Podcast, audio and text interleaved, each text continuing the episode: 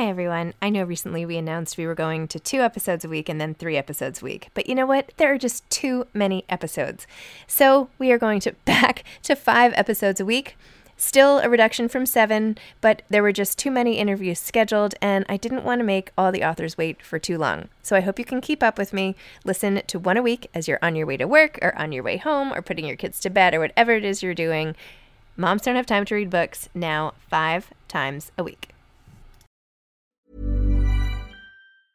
Hiring for your small business? If you're not looking for professionals on LinkedIn, you're looking in the wrong place. That's like looking for your car keys in a fish tank.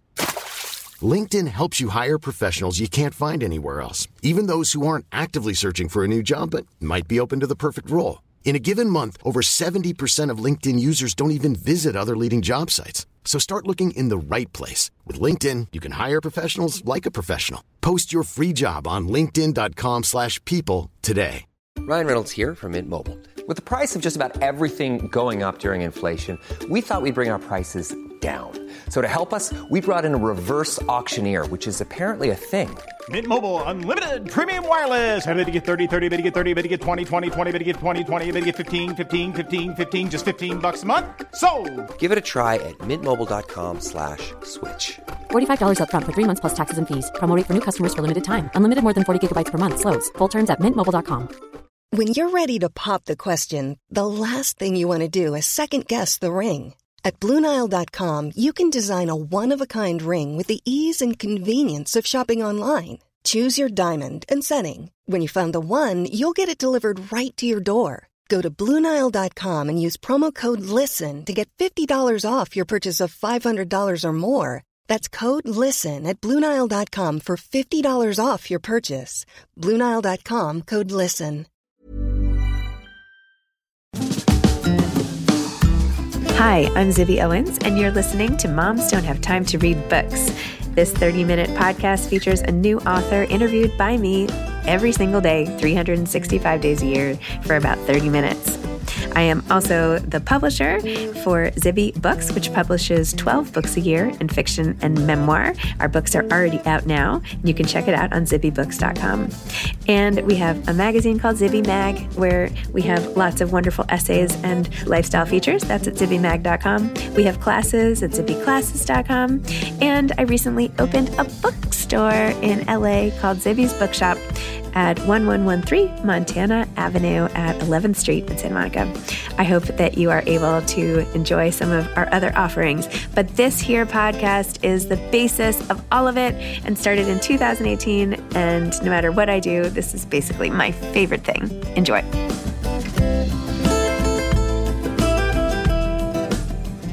Safiya Sinclair is the author of How to Say Babylon, a memoir. Safiya was born and raised in Montego Bay, Jamaica. She is the author of How to Say Babylon, forthcoming from Simon and Schuster.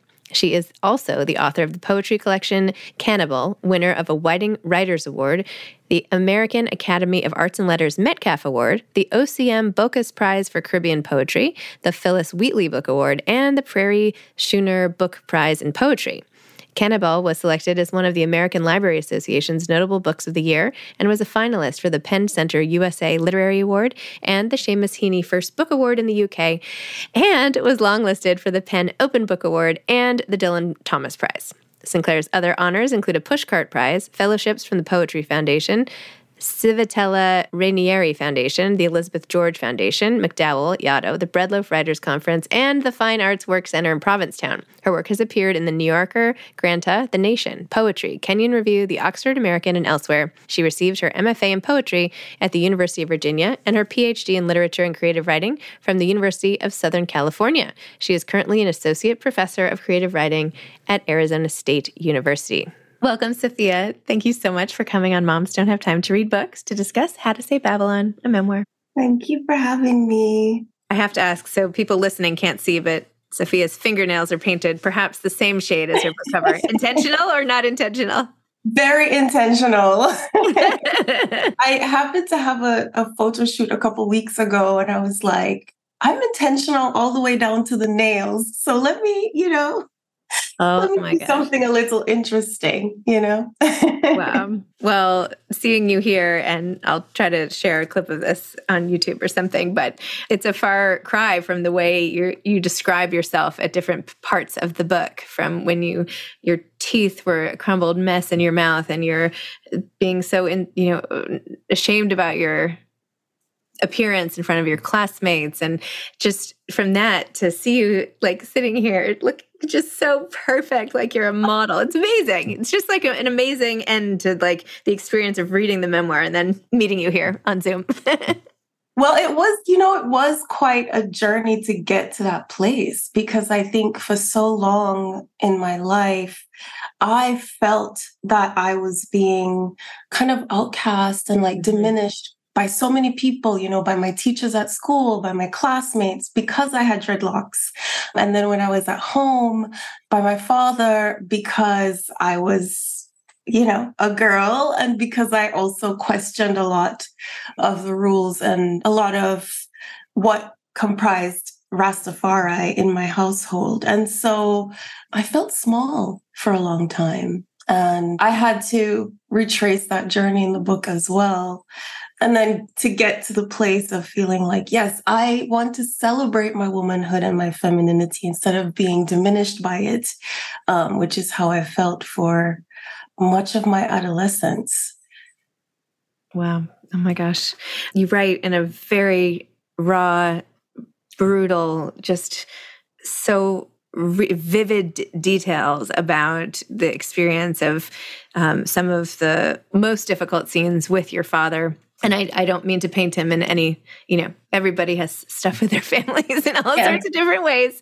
But I will say, as as literature, you right, as scenes in a book, they come through as really I mean, it's hard not to read without feeling so deeply, especially the scene when you felt your mother was not on your side for once. How did it feel writing about all of this and having to relive it? Because that couldn't have been easy it was not easy at all you know? I um i kind of had to brace myself in the writing of it. Like there were certain scenes and certain chapters that i knew ahead of time like okay deep breaths meditation make sure you like go into this with like a strong spirit.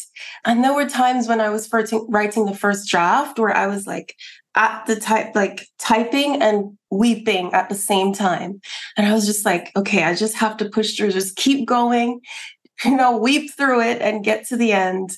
So you know it was difficult and part of i wanted the reader to feel almost skin close. I wanted the mm. reader to feel that i wasn't just telling what what happened from a distance but i wanted you to kind of be there and feel it in a narrative way.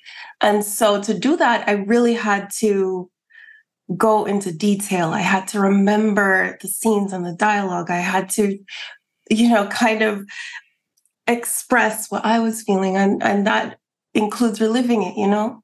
And then, of course, I had to edit it like you know, if someone had told me that I was going to have to read, reread everything like 10, 15, 20 times, I might have rethought this because, the, you know, it's one thing like the first writing of it, but then like editing it and then revising it and then again you know it's like and then the copy editor and i was like oh my goodness and then I I recorded the audiobook a month ago. I was just about to ask if you had recorded it yet. that was a whole other thing that I was I did not know what I was getting myself into when I agreed to do it. That it wasn't just, you know, narrating the book, but it was also like, well, I want to do it well. So I have to like change my voice a little bit or give the characteristic of my father, my brother, my mother. And then also voice or in some ways really act out a lot of those scenes that were some of the most harrowing of my life. But I think that's the last time I, I really have to return to any of those. So I think the catharsis is over, hopefully. I remember I recorded my audiobook. I wrote a memoir called Bookends. Anyway, and in it I talked about people who I loved and had lost. And there was this one passage, and I started reading and I was crying. I think it was about losing my grandmother or something. Anyway, and they were like, they paused and they're like, okay, just take that one again from the top. Yes. I'm like, I'm like, I literally just read this and burst into tears. Like, I can't do that again. Like, really, right now, you know. I know. so anyway, but I had fair warning from the many authors who had warned me that it would be. I had warnings too, or and people who are even like, "Are you sure Mhm. you want to record the audiobook?" And I was like, "Yes." and it's one thing to be forewarned, and one thing to be sitting in the booth and kind of like yeah. refacing everything. Yeah. You know? But then didn't you have a minute? Didn't you have a minute where you were like, maybe I could be an audiobook narrator for a job? Did you have that? No, I was like, "I'll never do this ever again." okay, never mind. I was like, "I'll give it my all." I'll probably never even listen to it, honestly, be I'm like giving it my all. And I hope it's, you know, a compelling listen, but for me. One and done. oh my gosh. Well, part of what makes the book so powerful is that you create characters that are so vivid out of people who are real and in your life, right? Like your mom becomes a true character. And one of the pieces I loved about her, and I just want to read this like line or two, if that's okay, about your mom, who you sp- wrote about with such reverence, right? And she started this whole education thing, really. I mean, it's amazing. Anyway, you said, on her darkest days, it was always books that gave my mother's world a clear sort of hope. She couldn't leave, but she could still escape. She would rummage through the rubbish bins of the adjacent hotels on the beach, looking for old books left behind by tourists, their pages stained with discarded coffee grinds and fruit peels. Into their pages she went, always searching for something greater. So great. I love the role of books in your mom's life and in yours, and then that you became a writer. Tell me more about your mom and her you know devotion to education and helping literacy and helping so many kids and all of that Oh my goodness. I mean, I just feel so lucky and blessed that she was my mom. You know, I think I wouldn't be a writer today if it weren't for her. I wouldn't be a poet if it weren't for her. Because she had this love of literature her whole life. And she would always tell me that it was something that made her world more expansive, even when she lived in a place or lived under circumstances that would make her world actually feel small you know, mm-hmm. literature was the thing that really gave her a keen sense of hope. And she believes in education as like, I don't know, as, as citizenship. You know, for a long time, she would teach her classes for free because she just thought that it was her civic duty, that she just wanted to help everybody that she could through through learning and through through reading. Um, and she, yeah, she devised her own program, her own methods, her tools of teaching that she like used on me and my siblings. And then everyone was like, "Oh my god, like what's the secret?" And then she was like, "Okay, like you could come over and I can like." Teach your children as well. And she even had an an adult component where she would teach the parents of the children like this is how you go about you know expanding the world for your children through reading through recitation of poems through songs through you know walking through nature appreciation of nature. And all of those all of those things all of those are the tools she gave me to become a poet. You know Mhm. looking back on it later like she she handed me my first book of poems. She would have me and my siblings like memorize and recite poems. She would take us on nature walks through you know the, the countryside and she would like point out to me the name of every plant every flower every insect i would see and from there came my love of the landscape and the natural world and there bloomed my poetry. And then my love of literature. And i i can tell you nobody is a bigger fan of my work than my mother. Like she will sit in the front row of my readings and i will look down and i'll see her like mouthing the words of the poems. That's so sweet. I know. And she'll just be like, I just can't believe I have my own personal poet. So, you know, if nothing else, I am her personal poet. oh my gosh I, you need to put it on a pillow or something you know like give her a little tote bag you know courtesy of your personal poet exactly. Uh, well, the journey to becoming a poet was also rife with unexpected twists and turns in your life and your relationship with the old poet who you don't name, I'm assuming very intentionally, and having a mentor who ends up, you know, taking a, a turn you prefer not to take i'm trying to say it nicely without giving things away but but you know that there's also a sense of real loss that you feel reading those parts that you really trusted him and that sense of like just deep almost grief over what you thought you had and then was yeah. lost again i don't know if that's how you experienced it but it was and you know it was also a very confusing thing for a 17 year old to kind of process right because there was so much good in it you know, at the beginning where he was someone who mentored me in poetry and he was a person that made me feel like what I had to say was worthwhile for the very first time you know? And so having this happen at 16 17 after growing up in this kind of very repressive household where i was being molded into someone who was supposed to be obedient and pliant and silent you know? These mm-hmm. were the virtues of a rasta woman.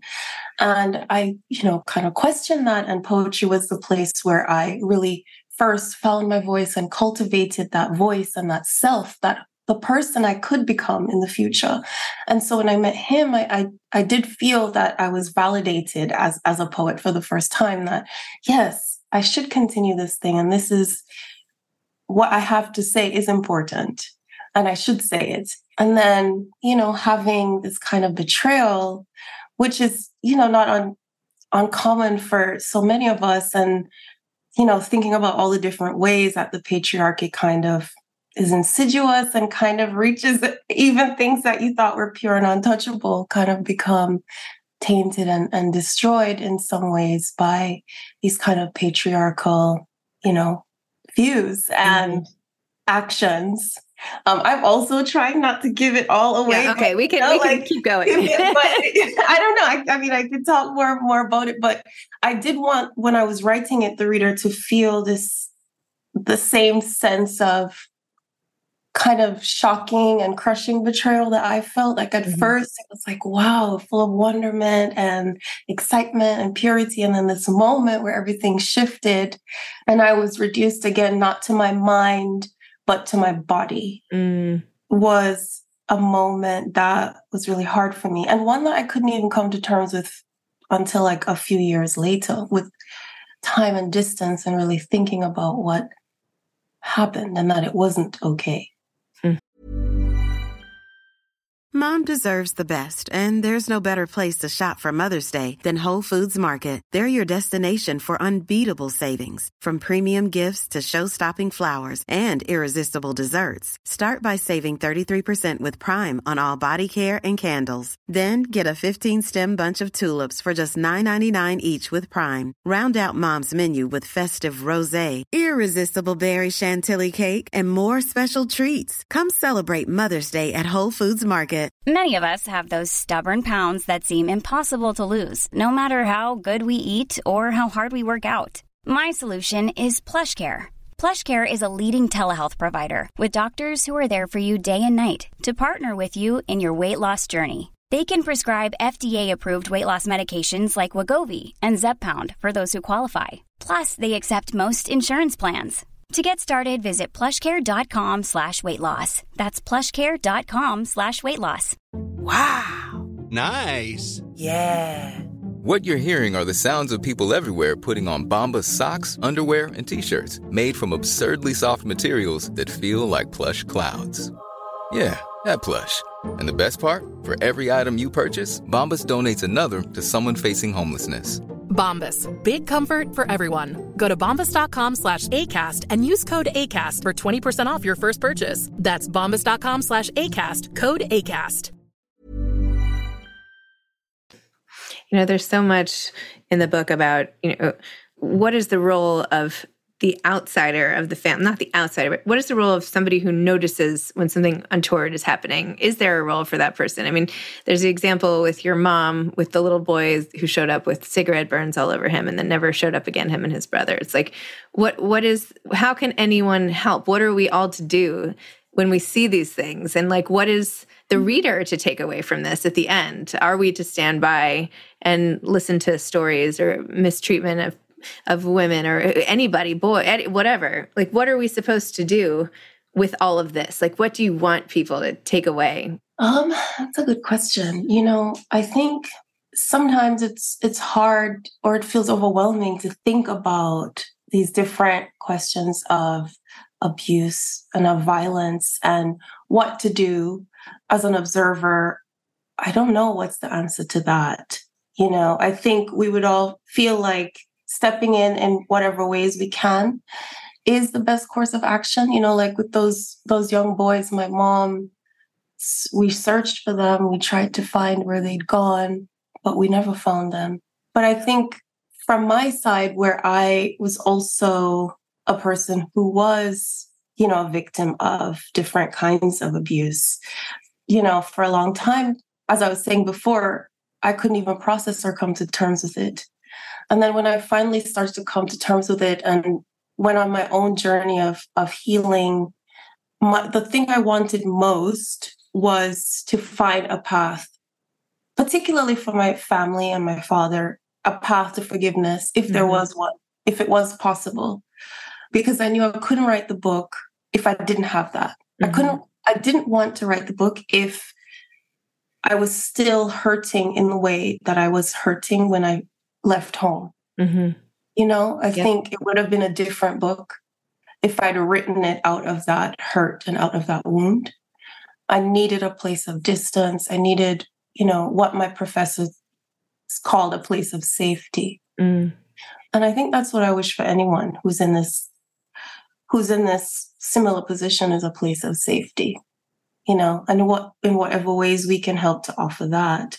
Yeah. I think is part of what we can do in these situations, you know? Yeah. How does the rest of your family feel about the book? Like how about especially your siblings? You know, they haven't read it. What? yes, I know. They they all have the have copies, but as far as I know, they haven't read it. You know, my I think my my brother's wife read it and told him told it to him. My sister Ife, you know, she I think everybody's on their own journeys to healing and processing. Mm-hmm. You know, mine might be this strange way of actually like writing it down and sharing it with the entire world. but, you know, everybody else is dealing with it in their own ways and i have to respect that as mm-hmm. as much as i can. You know they they've all said they're proud of me and um, they've read like the short excerpts you know like they they all had to read the new yorker excerpt because the fact checker called them and asked them every single thing about their life. So you know they all read that. So they have some sense of it. And strangely enough my father asked me if he could read it. Hmm. And this was the first time he'd ever asked me to read anything I had written. And so three weeks ago, I was home in Jamaica and I gave him a copy of the book. And so I think of all my family, he's the only one who is actually reading the book. Wow. you know? Were you nervous about that? I was, but I think that I tried my best to give everybody grace and mm-hmm. to write with a kind of nuance that might but you know that he would come across as a complex and flawed human mm-hmm. but not a cartoon villain you know mm-hmm. and, and that i wanted some moment at the end of you know an opportunity for hope or an opportunity for a change in the future or some kind of catharsis like i wanted the book in some ways to try to break these cycles of trauma if i could if it could yep to be some kind of currency for change and healing in my family. And so, you know, yeah, it gave me and my father the opportunity to actually talk to each other in like a very real way for the first time. So I think we're all, it's already giving me the, that first step towards whatever healing might come. Oh my gosh. Wow. So what comes after this now? And like, you're going to go on, I'm sure, this whirlwind tour. And, you know, where do you want this to go? What more, what writing projects do you want to tackle next? Like, what's, what's on the horizon? So I, I really was looking forward to turning back to poetry and writing some poems. Mm-hmm. But I'm also working on a novel, which is, you know, under contract with my publisher. And so I'm sure they're going to be asking the same question. At some point, I imagine like January 1st, like, hey, what's going on? but, you know, I'm working on this novel. It's a multi generational novel about that kind of traces 600 years of Jamaican history, beginning with the arrival of Columbus in the 15th century and the decimation of the native Taino people in Jamaica. Mm. Um, and then we kind of follow six different women through six different you know periods in jamaican history starting with columbus's arrival with slavery with jamaica's independence with the revolution of the 70s and um, it ends in the near future by the seaside where you know we're kind of facing the oncoming climate apocalypse wow. Gosh oncoming climate apocalypse. Nice and light thought there I know, nice the afternoon. I'm not making it easy for myself am i? Are you going to be doing any of book marketing in jamaica Yes, I, I would. Uh, you know, I'm really excited to do some things in Jamaica. I really want to go around to high schools in the parish mm-hmm. and, you know, share some books and maybe do like some workshops with the students there. You know, I want to give back and I want to like reach that young Jamaican girl who's kind of imagining she might be a writer, but it feels so far fetched mm-hmm. that she can't imagine as a reality. I want to reach her and see her and say, it's possible, you know, keep going, keep writing. That's so awesome. I'm I'm looking forward. That's awesome. What are you reading? What do you like to read? I have been reading Nana Kwame Adjei-Brenyah's um, new novel called Chain Gang All Stars, mm-hmm. which is really fantastic. You know, the way he's writing about the carceral system, about the prison industrial complex in in the US, but told through this really interesting dystopian near future kind of frame where we're thinking about how I'm thinking about American TV and and violence and so on. It's a really great book. And so I'm savoring that one. And I just finished reading a poetry collection called The Ferguson Report and Erasure by Nicole Sealey. I have to give you have to give a little shout out to a poet because you know my roots is poetry. This book is amazing. She takes the Ferguson report, which was commissioned by the Department of Justice after uh, Mike Brown's death in Ferguson, Missouri, and she through her erasure kind of makes something kind of like startling, dazzling, new. It complicates our ideas of, you know, of racism, of police violence, of, you know, the history of Black people in America. And, but she's taking all of that, all of that traumatic past and present, and thinking about the future, a future that leans toward hope. Mm and toward wonder. And there's that kind of Afrofuturist desire, yearning for a future of possibility is something that I really love. And this book does that. So those are two books that have been really feeding my soul. Amazing. yeah. Do you have what's your biggest like procrastination technique? Like when you're in the middle of doing stuff you have to do for work or writing or something you don't want to do? Like, what is it? Do you snack? Do you watch? Do you uh, Instagram? Like, what is your thing? What are your things? It's so bad. It's so bad. I don't even know if I should say it. Yes, you should say it. I do. I do shop. I go shopping. Okay. or I do like online shopping where I just sort of start imagining like outfits and clothes. That's not so bad. I thought you were going to say you had like a, Like my- I don't know, secret gambling addiction, or I don't know what you were going to say. Oh my goodness. no, That's my biggest procrastination. and then sometimes I try to like um, justify it. Well, like, you know, I could be wearing this to an event or reading. So I'm doing something that's actually. yeah, this was going to end up on my to do list at some point. anyway, exactly. you know. But that's definitely up there. Uh, procrastination. oh, it's so funny. Okay, well, what is your parting advice for aspiring authors? I'll say the same thing I tell my students read everything, read widely, read everything you can get your hands on, not just you know, not just novel, not just fiction, read poetry, read science, read nature books, read philosophy, read theory. I think as a writer, that is something that only ever help me get better or make my work more complicated or to see who I'm in dialogue with or to see what writers are on my family tree. Like, where does your work bloom from? It comes from reading deeply and widely and, you know, sort of nourishing the writer's soul and the muse through reading.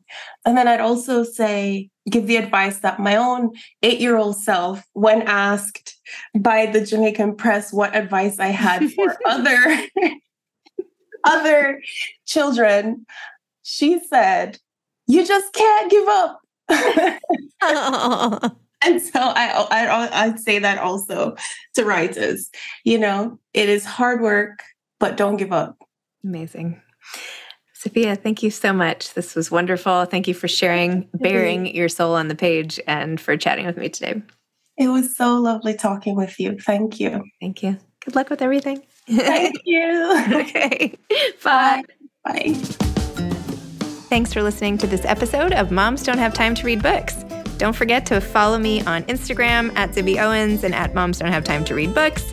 Also, sign up for my newsletter at zibbyowens.com and sign up for my virtual book club and meet lots of authors on Zoom every other week. Thanks so much to Steve and Ryan at Texture Sound for the sound editing. And thank you to Morning Moon Productions for providing this fantastic intro and outro music.